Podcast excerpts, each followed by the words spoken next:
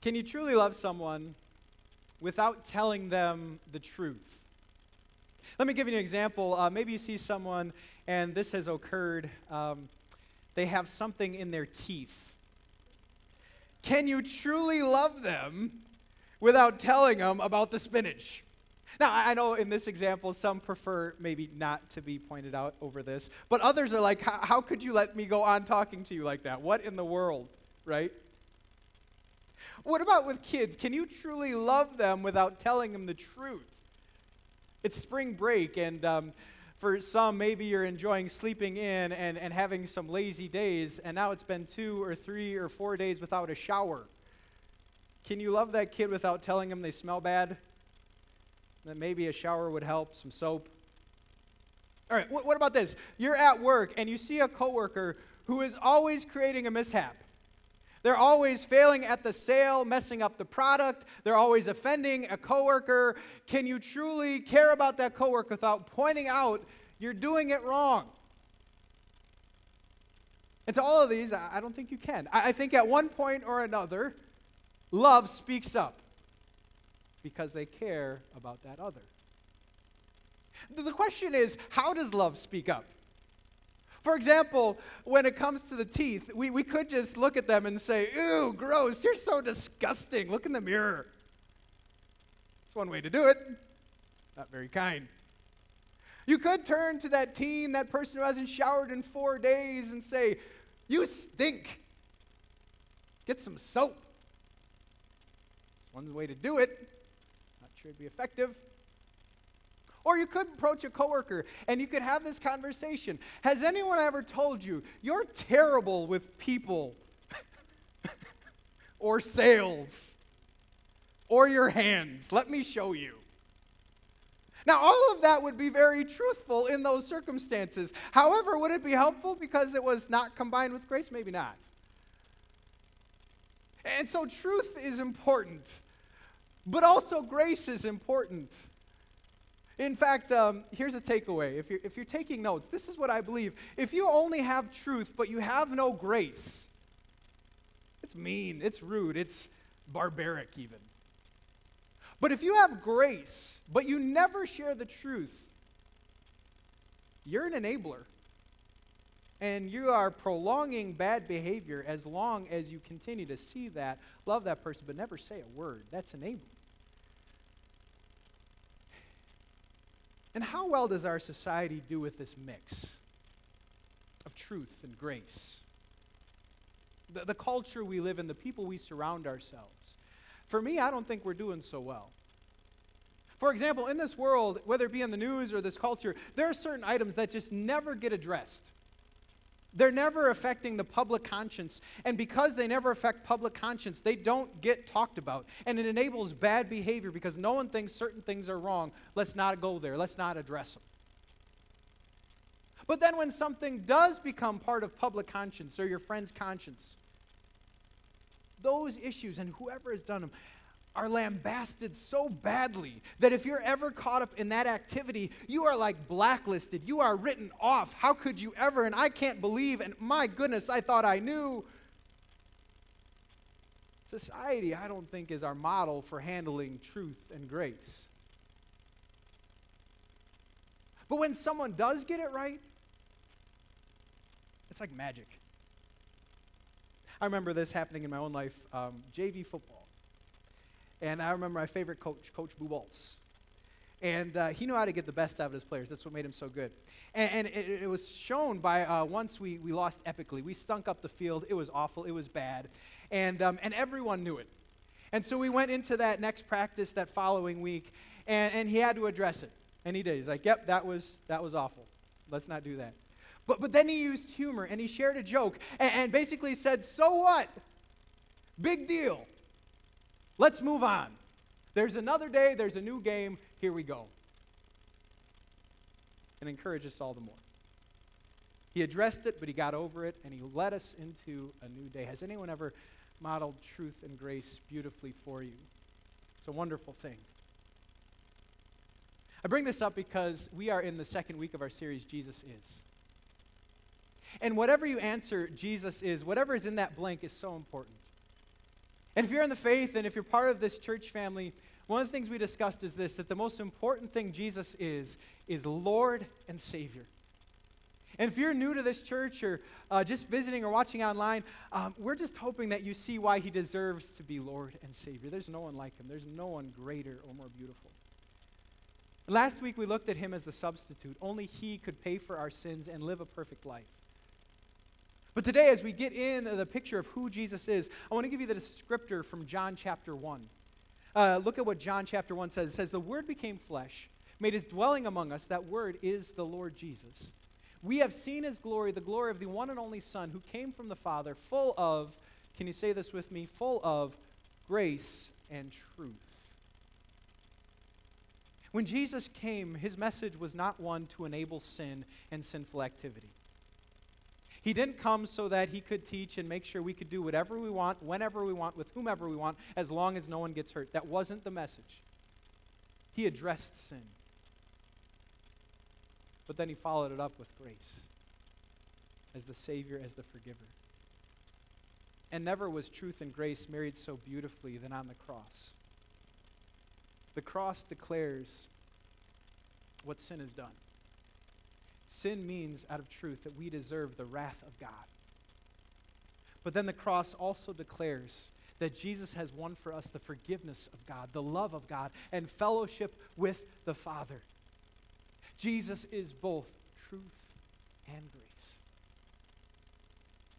And so as we turn to our lesson, we get, I think, just a beautiful, a winsome account of how he mixes both. What we're going to see is him talking to a Samaritan woman and the interplay of how he approaches the topic of truth, but then also handles grace. What we see in this account is that before we were ever on a mission to reach the lost with the love of Christ, he modeled that mission. He was going to reach everyone and anyone with his love. And so we turn to John chapter 4, and in honor of God's word, I'm going to invite you to stand. This is God's word for us. And um, it is a longer account, just to let you know, but I love the interplay of Jesus and the Samaritan woman. Let's see the story. Now he had to go through Samaria.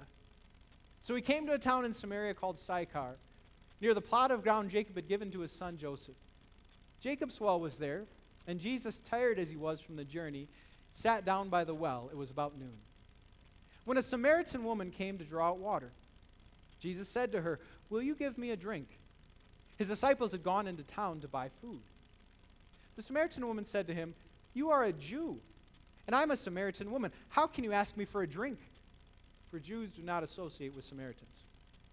Jesus answered her, If you knew the gift of God and who it is that asks you for a drink, you would have asked him, and he would have given you living water.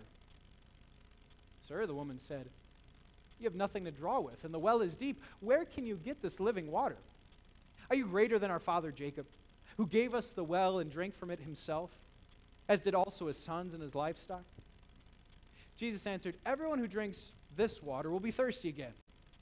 But whoever drinks the water I give them will never thirst.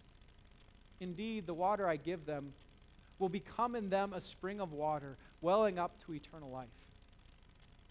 The woman said to him, Sir, give me this water, so I won't get thirsty and have to keep coming here to draw water. He told her, Go, call your husband and come back. I have no husband, she replied. Jesus said to her, You are right when you say you have no husband. The fact is, you've had five husbands, and the man you are now with is not your husband. What you have just said is quite true. Sir, the woman said, I can see that you're a prophet. Our ancestors worshipped on this mountain, but you Jews claim that the place we must worship is in Jerusalem. Woman, Jesus replied, Believe me. A time is coming when you will worship the Father neither on this mountain nor in Jerusalem. You Samaritans worship what you do not know. We worship what we do know, for salvation is from the Jews. And this is a reference that Jesus came from the line of Judah. Um, and so Judah was, uh, again, the offspring, Jesus the offspring of Judah.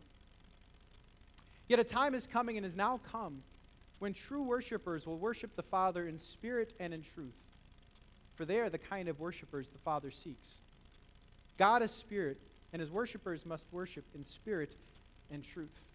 And because this is true worship, we can worship here in Frankfurt at Amazing Love with, with true hearts. The woman said, I know that the Messiah called Christ is coming. When he comes, he will explain everything to us. Then Jesus declared, I, the one speaking to you, I am, and that was the word for God, I am He. Powerful words. Could you just turn to someone next to you and say, We have found living water? We have found living water. Please be seated.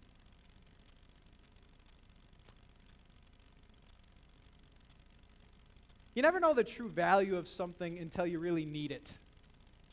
For example, whenever the power goes out, you recognize all the ways that you rely on electricity. A couple weeks ago, we had the water go out, some pipes burst from the water main, and it was amazing how much we rely on indoor plumbing. And, and how many uh, gallons of water go towards a shower and the sink and, and using, you know, the bathroom. It's just incredible. Uh, maybe that's what you found when it comes to sleep, as we have lost an hour. Uh, man, that, that hour, I'm, I'm going to feel it the, all this week, some of you are saying, right? I think uh, the reason uh, we, we see the value of, of what's missing uh, is even drawn into uh, the Chicago Bears. I wanted you to consider who are the Chicago Bears rumored of, of possibly getting as quarterback? Have you heard this rumor? Uh, right now, the rumor is that maybe they will acquire Russell Wilson. And, and we don't even know if this is potentially uh, possible. If, if he has any interest, if he would come here, uh, it's just the rumor mill at this point that the Chicago Bears will get Russell Wilson. But I think there's a reason that this rumor has spread like wildfire. It's because the Bears need a quarterback. Like, really bad. And so they value any idea of a good quarterback to come to Chicago because they recognize innately their need to have someone in that position. Yeah? I bring up this uh, dichotomy because Jesus comes to the woman, and what he is doing is he's trying to present to her her need. And the reason that he goes there with a bunch of truth is so that when seeing her need, she will value what he has to offer even more than Chicagoans valuing Russell Wilson. But did you consider the way he did it? Now, one of the ways he could have done it is showing up to her and diving right into her sin. I know something about you. Not sure that would have been the most effective. So, what does Jesus do? They're by the well, and he just opens conversation. Hey, do you think I could get some water? And he leads with this idea that he has a gift.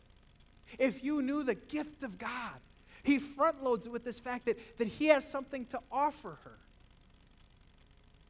But then in this dichotomy, when she's wondering, you know, do I never have to come to the well because you have this gift? What is this? It's then that finally he lets her know the truth. What does he say? Very strikingly Go call your husband. And then after she responds and tries to play coy, says, I, I know. I know you have no husband. In fact, I know you've had five. And right now you're living with a man. I know. But why does he do this? Some of you might even be shocked by this behavior of Jesus and say, Jesus, get out of her business. Jesus, you're being so mean. You're so cruel. Uh, we all have a past. Come on, Jesus, why are you picking on her? So that once she recognizes her need, the solution he's been talking about, the thing he truly wanted to give, the gift of God, living waters that quench thirsty souls, will be that much more valuable if she did not first recognize how much she needs the forgiveness of sins, she might have overlooked the offer of Jesus. But here, now, married with the need, she, he has the solution. See, Jesus, full of grace and truth, points out need in order to offer the solution. And the same is true with you and I. You know, it's so interesting that when we come to church and when we read the Bible, sometimes instead of it all being just super comforting, we find out how messed up we are. we are driven even more to this idea that, man, I'm not just like a little sinner, like I'm a big sinner. In fact, then we, we kind of realize what we need from God. And what we need from God is more than just a helping hand and like some help to get past the finish line. What we need from God is rescue. Consider the difference between help and rescue. When you're moving, you might like some help with the furniture. You might like someone else to carry a box or two, to get you past and to load the truck. That's a helping hand. Rescue is when you're stranded. Rescue is in the middle of the ocean and there's nothing you can do. Um, I'm not sure my picture is here. Um, there it is. Sorry for the technical difficulties. A helping hand is not here. Uh, if you're in the middle of the ocean, you need a helicopter. You, you need the Coast Guard to come out after you, uh, to, to send someone down and lift you up. When it comes to us in Jesus Christ, we need rescue. We were talking about this in our Bible class on Wednesday, and we were looking at the words that Paul said about himself. Uh, Paul said about himself, um, What a wretched man I am. And what's really interesting is that Paul was an apostle and, and a great missionary at this time, but he was wrestling with all the good he didn't do and the evil he didn't want to do. And you think of this woman in that moment addressed with her sin. Couldn't she just say, Man, what a wretched woman I am? And you think of our activity with the Word of God and, and how often it confronts us. And at one point or another, real with our sin, we could say, Man, what a wretched man or woman I am. But then consider what Jesus offers. Who will rescue me from this body that is subject to death? Thanks be to God, for he delivers me through Jesus Christ our Lord. God allows us, just like that woman, to see how ugly and deep and shameful our sins are. Why? So that He is all the more beautiful. And when He offers you forgiveness and springs of life, you take Him up on the offer because you recognize your need. This is Jesus the Savior. And he makes that offer to you if this is the first time to wipe all your sins away, to rescue you from what you deserve because of his cross. This was the offer, the gift that he wanted to give this woman. But there's so much more here.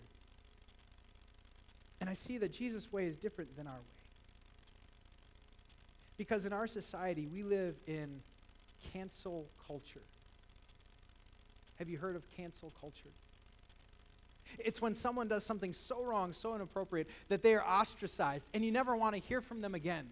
They are blacklisted. And there are many people who are subject to cancel culture. I consider just a couple names. Um, here are uh, Roseanne and Ellen, or maybe my pictures aren't working so well today. Um, Roseanne and Ellen, um, are they up there, Dave? Am I just clicking over them? Am I really? Wow, that's really bad.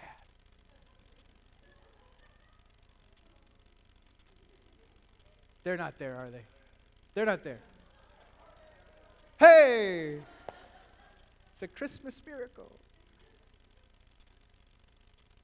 Where are we? Cancel culture. Um, both of them have done things that would uh, be evidence that they should be ostracized. Roseanne for inappropriate comments, Ellen for a workplace that people say is toxic and not so well. And so our society's solution for all of this is just to write them off. Uh, Roseanne has a show still going, she's just not there. Ellen, for a while, lost a, a lot of uh, numbers, a, a, lot of people following her, took some time off in order to come back. And, and, and I was reading a little bit about cancel culture and why it exists, and these comments from the Wall Street Journal. Cancel culture thrives only in society deprived of forgiveness.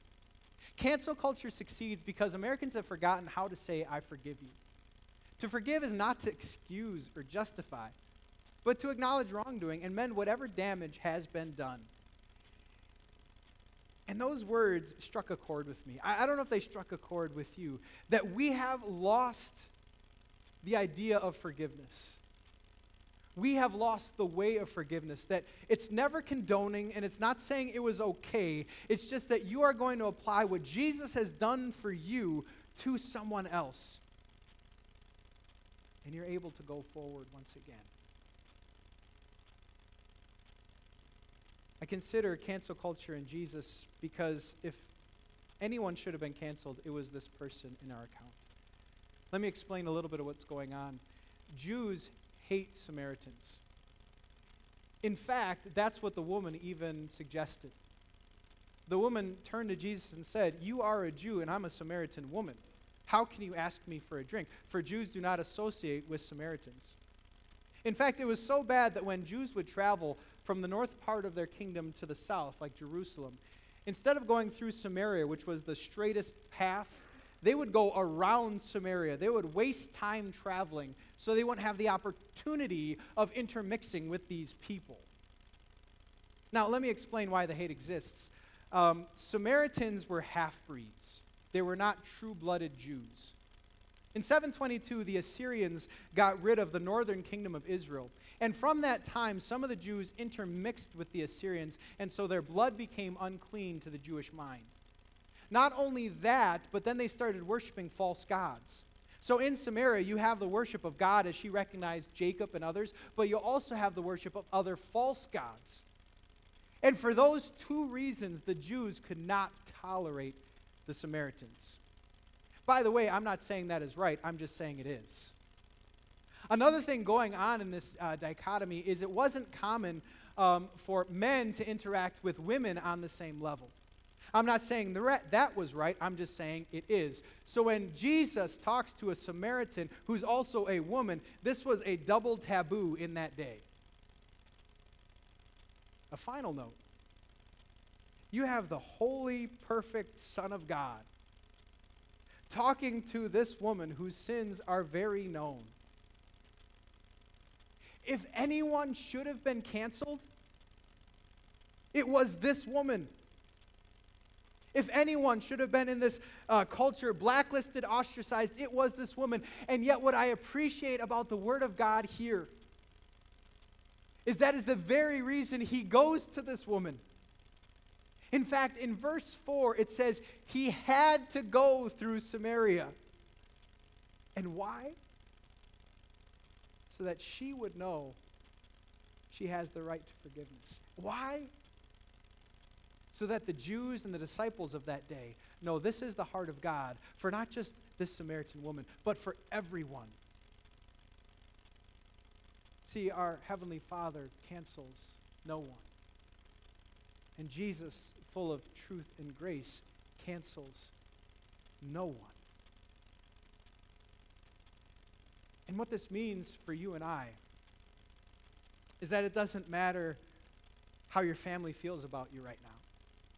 Maybe you're watching and your family has kind of ostracized you because of a misdeed, and they won't give you the time of day. Jesus hasn't canceled you. Maybe that's what it's like in your workplace or in your friend group. Maybe that's what it's like in your community or in society because of something that you had done or something you're known for. And while everyone else puts you in a different camp, Jesus doesn't. You are not canceled or maybe bigger, when it comes to our sin and we have something that would cancel us from God in our past or something we're still dealing with, or maybe it'll be something in the future, and you think, man, God would never forgive He would never love, and Jesus reminds you again, no, I cancel no one, for my cross covers it all. This is the beauty of the lesson. But if we learn from his example, and we apply it to our own society and our own culture, I guess I have to follow up and I have to ask who is it that God is calling you to uncancel? And hear me clearly. I'm not saying to say that what they did was right, I'm not saying to condone sinful activity. What I'm asking is who is God calling you to work out forgiveness? To apply the same grace that you receive and know to someone else. If we all do this, society is affected for the better. But there is more going on here. And uh, as we consider this, some of you might say, well, Pastor, didn't Jesus cancel some people? Like the Pharisees. And the Pharisees, you think of what Jesus said to the Pharisees. He called them at one point a brood of vipers, at another point, whitewashed tombs. Um, sometimes Jesus would tell a story, and the point of this story was how the Pharisees were wrong. That was the point of the story called the Good Samaritan, that they were getting it wrong. And yet, what we learn with the Pharisees is that they were very hard hearted. And so, Jesus was hard in that case. In fact, as you look at the mix of both truth and grace, he would give more grace to the despairing, like the Samaritan woman who knows her sin, but more truth to the self righteous, like the Pharisees who didn't think they needed any Savior, didn't think they needed any correction. Isn't that what we do with kids? When a kid is wrong and unruly and we discipline them, let's say they're up in their room and they're crying for an hour. Will you not, after they're crying for an hour for what they've done, go up to the room and try to convince them you love them? That you've forgiven them, that it's okay. To the despairing, you're going to give more grace, aren't you? Let's take another situation where that child does not care the damage they're doing to those around them. They do not care that they are being a rude guest and they said the wrong thing. They do not care that they are offending and hurting the siblings or their classmates. They just don't care. Won't you do almost anything to present to them that they are wrong? That this truth is, is that you need to stop doing that. That that is unacceptable behavior. And so you might send them to their room, or you might not give them dessert, or take away their cell phone because they need to know the truth. Now, the emphasis of forgiveness might come later, but they don't even want to hear that word if they don't first know that they're doing wrong. And so, our God,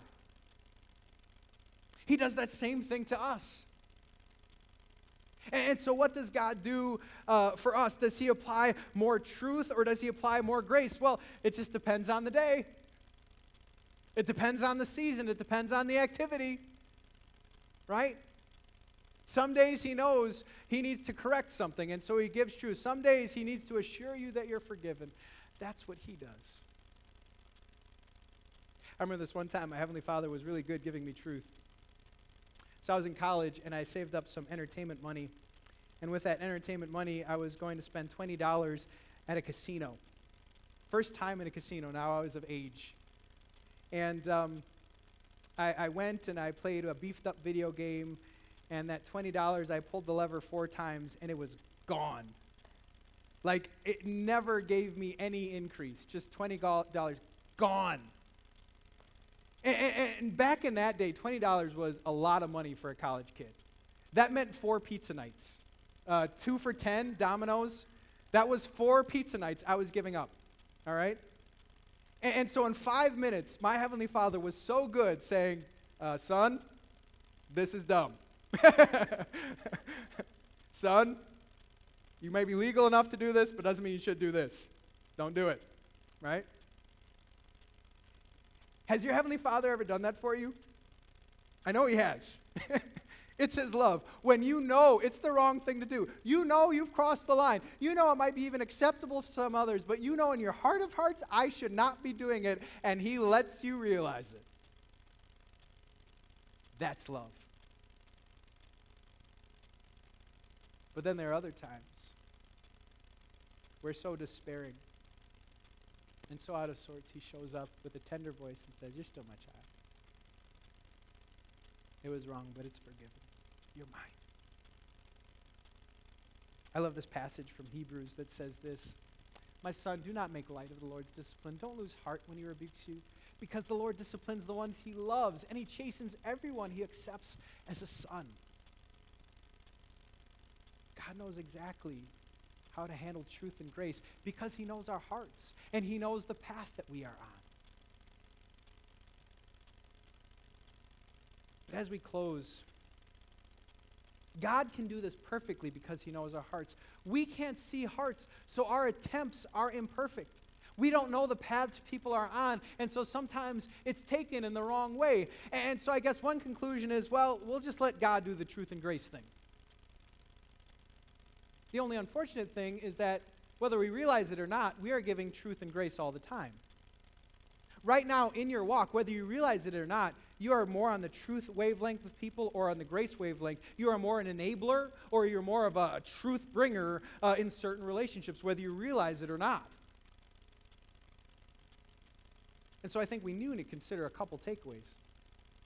The, the first is practical takeaway for me is this don't forget what we have to offer. The word that really struck me from this account was when God offered a gift. When early in the account he said, Man, if you knew the gift of God, even before addressing the truth, it's like he's chomping at the bit in order to give her something good. And it reminds me of my position as pastor. Sometimes I just feel like I'm Santa Claus. And, and I'm holding this bag of gifts that Jesus won, and I get to give them out. You're, you you got forgiveness and eternal life, and you get peace, and you get joy, right? Because as a Christian, that's what I got. I want to tell you, you're Santa Claus. You, you got a bag of gifts. You get to go on behalf of God and say, You get forgiveness and you get eternal life. It's all free through Him. So you might bring truth in certain circumstances, but maybe you should front load it and back load it with the gift of God. Another takeaway I have is this that if anyone comes to me or in your life trying to share a truthful word, it may not go perfectly. Because unlike God, what they do not know and what I do not know is hearts. Cannot read them. All they can do is love you the best based on what they see, but make no mistake about it. I think they'll get it wrong at times. Their approach might be off, their read might be off. But still, I think we should accept the truth, yet recognize it could be shared imperfectly. If you sense that someone is trying to love you, even though they shared a hard word, accept the love and take whatever the criticism, whatever part of it was true, even if the approach was off. For if you've ever done that and tried to lead that way, you know that that is a rare form of love, a hard form of love, a love that is very near towards a person.